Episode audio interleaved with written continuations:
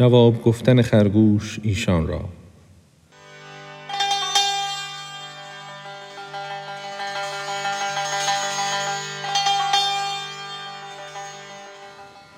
گفت ای یاران مرا مهلت دهید تا به مکرم از بلا بیرون جهید.